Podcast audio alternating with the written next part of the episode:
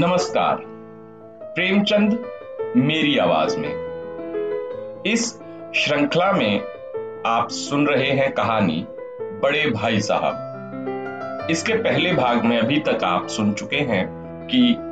बड़े भाई साहब अपनी पूरी कर्मठता और तन्मयता दिखाते हुए भी एक ही दर्जे में साल दर साल फेल हो रहे हैं जबकि छोटा भाई अपनी बचपन की तमाम हरकतों और शैतानियों के बावजूद दर्जे में अव्वल आता है भाई साहब अपना कर्तव्य समझते हुए समय समय पर न सिर्फ उसे डांट डपट कर समझाते हैं बल्कि कभी कभी लाड़ से भी समझाने बुझाने का काम कर लेते हैं इस बार छोटा भाई दर्जे में फिर अव्वल आया और बड़े भाई साहब एक बार फिर लुढ़क गए इन दोनों की आपसी बातचीत के दौरान हमने पिछला भाग छोड़ा था अब उसी के आगे कौन सा कांड किस हेनरी के समय में हुआ क्या ये याद रख लेना आसान समझते हो हेनरी सातवें की जगह हेनरी आठवां लिखा और सब नंबर गायब सफा चट सिफर भी ना मिलेगा सिफर भी हो किस ख्याल में दर्जनों तो जेम्स हुए हैं दर्जनों विलियम कोडियों चार्ल्स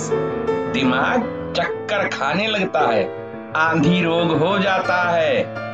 इन अभागों को नाम भी ना जुड़ते थे एक नाम के पीछे दोयम चारम पंचम लगाते चले गए अरे मुझसे पूछते तो दस लाख नाम बता देता और ज्योमेट्री तो बस खुदा की पनाह है अ ब ज की जगह अ ज ब लिख लिया और सारे नंबर कट गए कोई निर्दयी मुतमइनों से नहीं पूछता कि आखिर अ ब ज और अ ज ब में क्या फर्क है और व्यर्थ की बात के लिए क्यों छात्रों का खून पीते हो दाल भात रोटी या भात दाल रोटी खाई इसमें क्या फर्क है मगर इन परीक्षकों को क्या परवाह जो पुस्तक में लिखा है चाहते हैं कि लड़के अक्षर अक्षर रट डालें और इसी रटंत का नाम शिक्षा रख छोड़ा है अब आखिर इन बेसिर पैर की बातों के रटने से क्या फायदा इस रेखा पर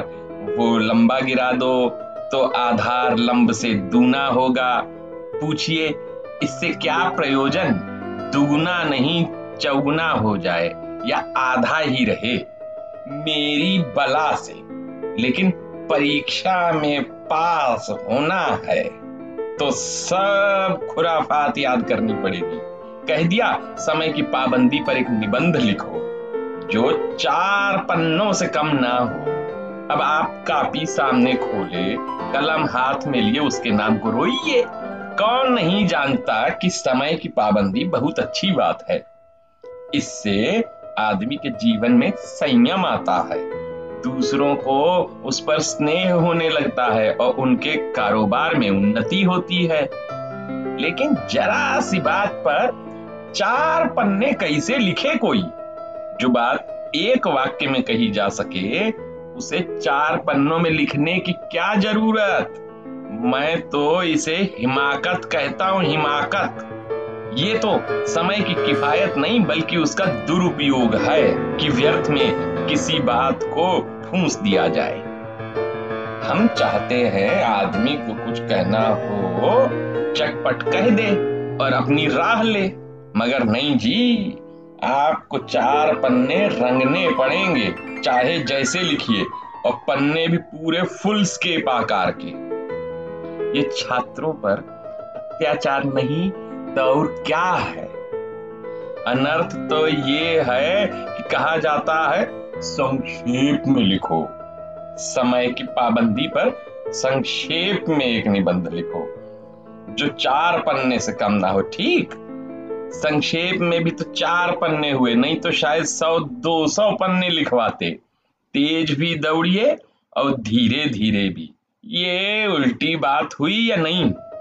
बालक भी इतनी सी बात समझ सकता है लेकिन इन अध्यापकों को इतनी तमीज भी नहीं उस पर दावा है कि हम अध्यापक हैं मेरे दर्जे में आओगे लाला तो ये सारे पापड़ बेलने पड़ेंगे तब आटे दाल का भाव मालूम होगा इस दर्जे में अव्वल आ गए हो तो जमीन पर पांव नहीं रखते इसलिए मेरा कहना मानिए लाख फेल हो गया हूं लेकिन तुमसे बड़ा हूं संसार का मुझे तुमसे ज्यादा अनुभव है जो कुछ कहता हूं उसे गिरह बांधिए नहीं तो पछताइएगा स्कूल का समय निकट था नहीं तो ईश्वर जाने ये उपदेश माला कब समाप्त होती भोजन आज मुझे निस्वाद लग रहा था जब पास होने पर ये तिरस्कार हो रहा है तो फेल होने पर शायद प्राण ही ले लिए जाएं। भाई साहब ने अपने दर्जे की पढ़ाई का जो भयंकर चित्र खींचा था उसने मुझे भयभीत कर दिया कैसे स्कूल छोड़कर नहीं भागा मुझे यही ताज्जुब है लेकिन इतने तिरस्कार पर भी पुस्तकों में मेरी अरुचि ज्यो की क्यों बनी रही खेल कूद का कोई अवसर हाथ से ना जाने देता पढ़ता भी था मगर बहुत कम बस इतना कि रोज का टास्क पूरा हो जाए और दर्जे में जलील ना होना पड़े अपने ऊपर जो विश्वास पैदा हुआ वो फिर लुप्त हो गया और फिर चोरों का सा जीवन काटने लगा फिर सालाना इम्तहान हुआ और कुछ ऐसा संयोग हुआ कि मैं फिर से पास हो गया और भाई साहब फिर फेल हो गए मैंने बहुत मेहनत ना की थी पर ना जाने कैसे दर्जे में अव्वल आ गया मुझे खुद अचरज हुआ भाई साहब ने प्राणों तक परिश्रम किया था कोर्स का एक एक शब्द चाट गए थे दस बजे रात तक इधर चार बजे भोर से उधर छह से साढ़े नौ तक स्कूल जाने के पहले मुद्रा कांतिहीन हो गई थी मगर बेचारे फेल हो गए मुझे उन पर दया आती थी नतीजा सुनाया गया तो वो रो पड़े और मैं भी रोने लगा अपने पास होने की खुशी आधी हो गई मैं भी फेल हो गया होता तो भाई साहब को इतना दुख ना होता लेकिन विधि की बात कौन टाले मेरे और भाई साहब के बीच अब केवल एक दर्जे का अंतर और रह गया मेरे मन में एक कुटिल भावना उदय हुई कि कहीं भाई साहब एक साल और फेल हो जाएं तो मैं उनके बराबर हो जाऊं फिर वो किस आधार पर मेरी फजीहत कर सकेंगे लेकिन मैंने इस कमीने विचार को दिल से बलपूर्वक निकाल डाला आखिर वो मुझे मेरे हित के विचार से ही तो डांटते हैं मुझे उस वक्त अप्रिय लगता जरूर है मगर ये शायद उनके उपदेशों का ही असर हो कि दनादन पास होता जा रहा हूं और वो भी इतने अच्छे नंबरों से अब की भाई साहब कुछ नरम पड़ गए थे कई बार मुझे डांटने का अवसर पाकर भी उन्होंने धीरज से काम लिया शायद अब वो खुद समझने लगे थे कि मुझे डांटने का अधिकार उन्हें नहीं रहा या रहा तो बहुत कम मेरी स्वच्छंदता भी बढ़ी मैं उनकी सहिष्णुता का अनुचित लाभ उठाने लगा मुझे कुछ ऐसी धारणा हुई कि मैं तो पास हो ही जाऊंगा पढ़ूं या ना पढ़ूं मेरी तकदीर बलवान है इसलिए भाई साहब के डर से जो थोड़ा बहुत पढ़ लिया करता था अब वो भी बंद हो गया मुझे कनकौए उड़ाने का नया शौक पैदा हो गया था पर अब सारा समय पतंगबाजी की ही भेंट होता था फिर भी मैं भाई साहब का अदब करता था और उनकी नजर बचाकर कन को उड़ाता था मांझा देना कन्ने बांधना पतंग टूर्नामेंट की तैयारियां आदि समस्याएं सब गुप्त रूप से ही हल की जाती थी मैं भाई साहब को ये संदेह न करने देता था कि उनका सम्मान और लिहाज मेरी नजर में कम हो गया है एक दिन संध्या समय हॉस्टल से दूर मैं एक कनकौआ लूटने बेतहाशा दौड़ा जा रहा था आंखें आसमान की ओर थीं और मन उस आकाश गामी पथिक की ओर जो मंद गति से झूम उड़ता पतंग की ओर चला जा रहा हो मानो कोई आत्मा स्वर्ग से निकलकर विरक्त मन से नए संस्कार ग्रहण करने जा रही हो बालकों की एक पूरी सेना लंबे और झाड़दार बांस लिए उसका स्वागत करने को दौड़ी आ रही थी लेकिन किसी को अपने आगे पीछे की कोई खबर न थी सभी मानो उस पतंग के साथ आकाश में उड़ रहे थे जहां सब कुछ समतल है न मोटर कारें हैं न ट्राम न गाड़ियां सहसा भाई साहब से मेरी मुठभेड़ हो गई जो शायद बाजार से लौट रहे थे उन्होंने वहीं मेरा हाथ पकड़ लिया और उग्र भाव से बोले बाजारी लड़कों के साथ ठेले के कंकौए के लिए दौड़ते तुम्हें शर्म नहीं आती तुम्हें इसका भी कुछ लिहाज नहीं कि अब नीची जमात में नहीं हो बल्कि आठवीं जमात में आ गए हो और मुझसे केवल एक दर्जा नीचे हो आखिर आदमी को कुछ तो अपनी पोजीशन का ख्याल करना चाहिए एक जमाना था कि लोग आठवां दर्जा पास कर नायब तहसीलदार हो जाते थे मैं कितने ही मिडलचियों को जानता हूँ जो आज अव्वल दर्जे के डिप्टी मजिस्ट्रेट या सुप्रिंटेंडेंट हैं कितने ही आठवीं जमात वाले हमारे लीडर और समाचार पत्रों के संपादक हैं बड़े बड़े विद्वान उनकी मातहती में काम करते हैं और तुम उसी आठवें दर्जे में आकर बाजारी लड़कों के साथ कनकुए के लिए दौड़ रहे हो तुम्हारी इस कम अकली पर दुख होता है तुम जहीन हो इसमें शक नहीं लेकिन वह जहन किस काम का जो हमारे आत्मगौरव की हत्या कर डाले तुम अपने दिल में समझते होगे मैं भाई साहब से महज एक दर्जा नीचे हूं मैं तुमसे पांच साल बड़ा हूं और चाहे आज तुम मेरी ही जमात में आ जाओ और परीक्षकों का यही हाल रहा तो निस्संदेह अगले साल तुम मेरे समकक्ष हो जाओगे और शायद एक साल बाद मुझसे आगे भी निकल जाओ लेकिन मुझ में और तुम में जो पांच साल का अंतर है उससे तुम क्या सीखते हो उसे खुदा भी नहीं मिटा सकता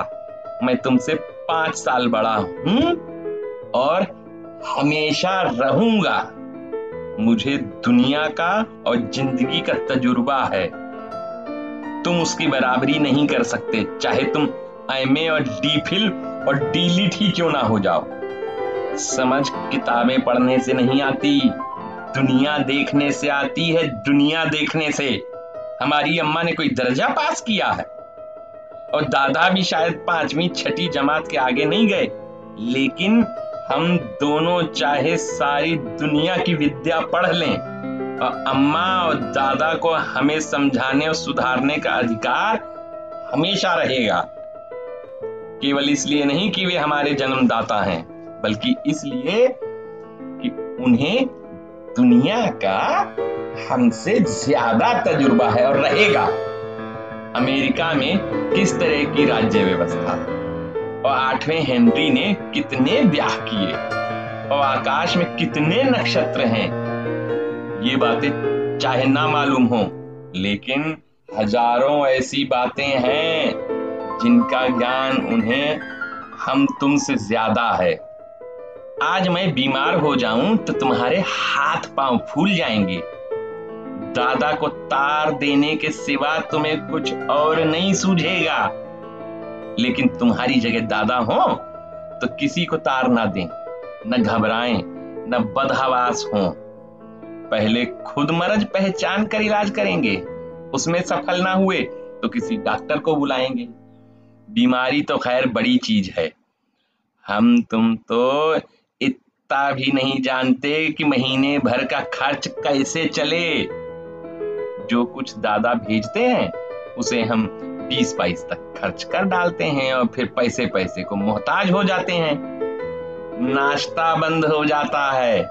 धोबी और नाई से मुंह चुराने लगते हैं लेकिन जितना आज हम और तुम खर्च कर रहे हैं उससे आधे में दादा अपनी उम्र का बड़ा भाग इज्जत और नेक नामी के साथ निभा गए और एक कुटुंब का पालन किया है जिसमें सब मिलाकर नौ आदमी थे अपने हेडमास्टर साहब को ही देखो एमए है कि नहीं और यहाँ के एमए नहीं ऑक्सफोर्ड के एक हजार रुपया पाते हैं लेकिन उनके घर का इंतजाम कौन करता है उनकी बूढ़ी माँ हेडमास्टर साहब की डिग्री यहाँ बेकार हो गई पहले खुद घर का इंतजाम करते थे खर्च पूरा ना पड़ता था कर्जदार रहते थे जब से उनकी माता जी ने प्रबंध अपने हाथ में लिया है जैसे घर में लक्ष्मी आ गई है तो भाईजान ये हुरूर दिल से निकाल डालो कि तुम मेरे समीप आ गए हो और अब स्वतंत्र हो मैं थप्पड़ चलाना भी जानता हूं और इस समय तुम्हें मेरी बातें जहर लग रही होंगी मैं उनकी इस नई युक्ति से नतमस्तक हो गया मुझे आज सचमुच अपनी लघुता का अनुभव हुआ और भाई साहब के प्रति मेरे मन में श्रद्धा उत्पन्न हुई मैंने सजल आंखों से कहा हरगिज नहीं आप जो कुछ फरमा रहे हैं बिल्कुल सच है आपको उसके कहने का अधिकार है भाई साहब ने मुझे गले लगा लिया और बोले कनकौआ उड़ाने को मना नहीं करता मेरा जील भी ललचाता है लेकिन करूं क्या खुद बेराह हूं तो तुम्हारी रक्षा कैसे करूं ये कर्तव्य भी तो मेरे सिर है संयोग से उसी वक्त एक कटा हुआ कनकौआ हमारे ऊपर से गुजरा उसकी डोर लटक रही थी लड़कों का एक गॉल पीछे पीछे दौड़ा आता था भाई साहब लंबे हैं ही उछल कर उसकी डोर पकड़ ली और बेतहाशा हॉस्टल की तरफ दौड़े मैं भी पीछे पीछे दौड़ रहा था तो दोस्तों ये थी मुंशी प्रेमचंद की एक और बहुत शानदार कहानी बड़े भाई साहब थोड़े से इंतजार के बाद उनकी एक और बेशकीमती और अमर कहानी लेकर आपके साथ होगा तब तक के लिए अपने दोस्त अनुज गोस्वामी को इजाजत दीजिए नमस्कार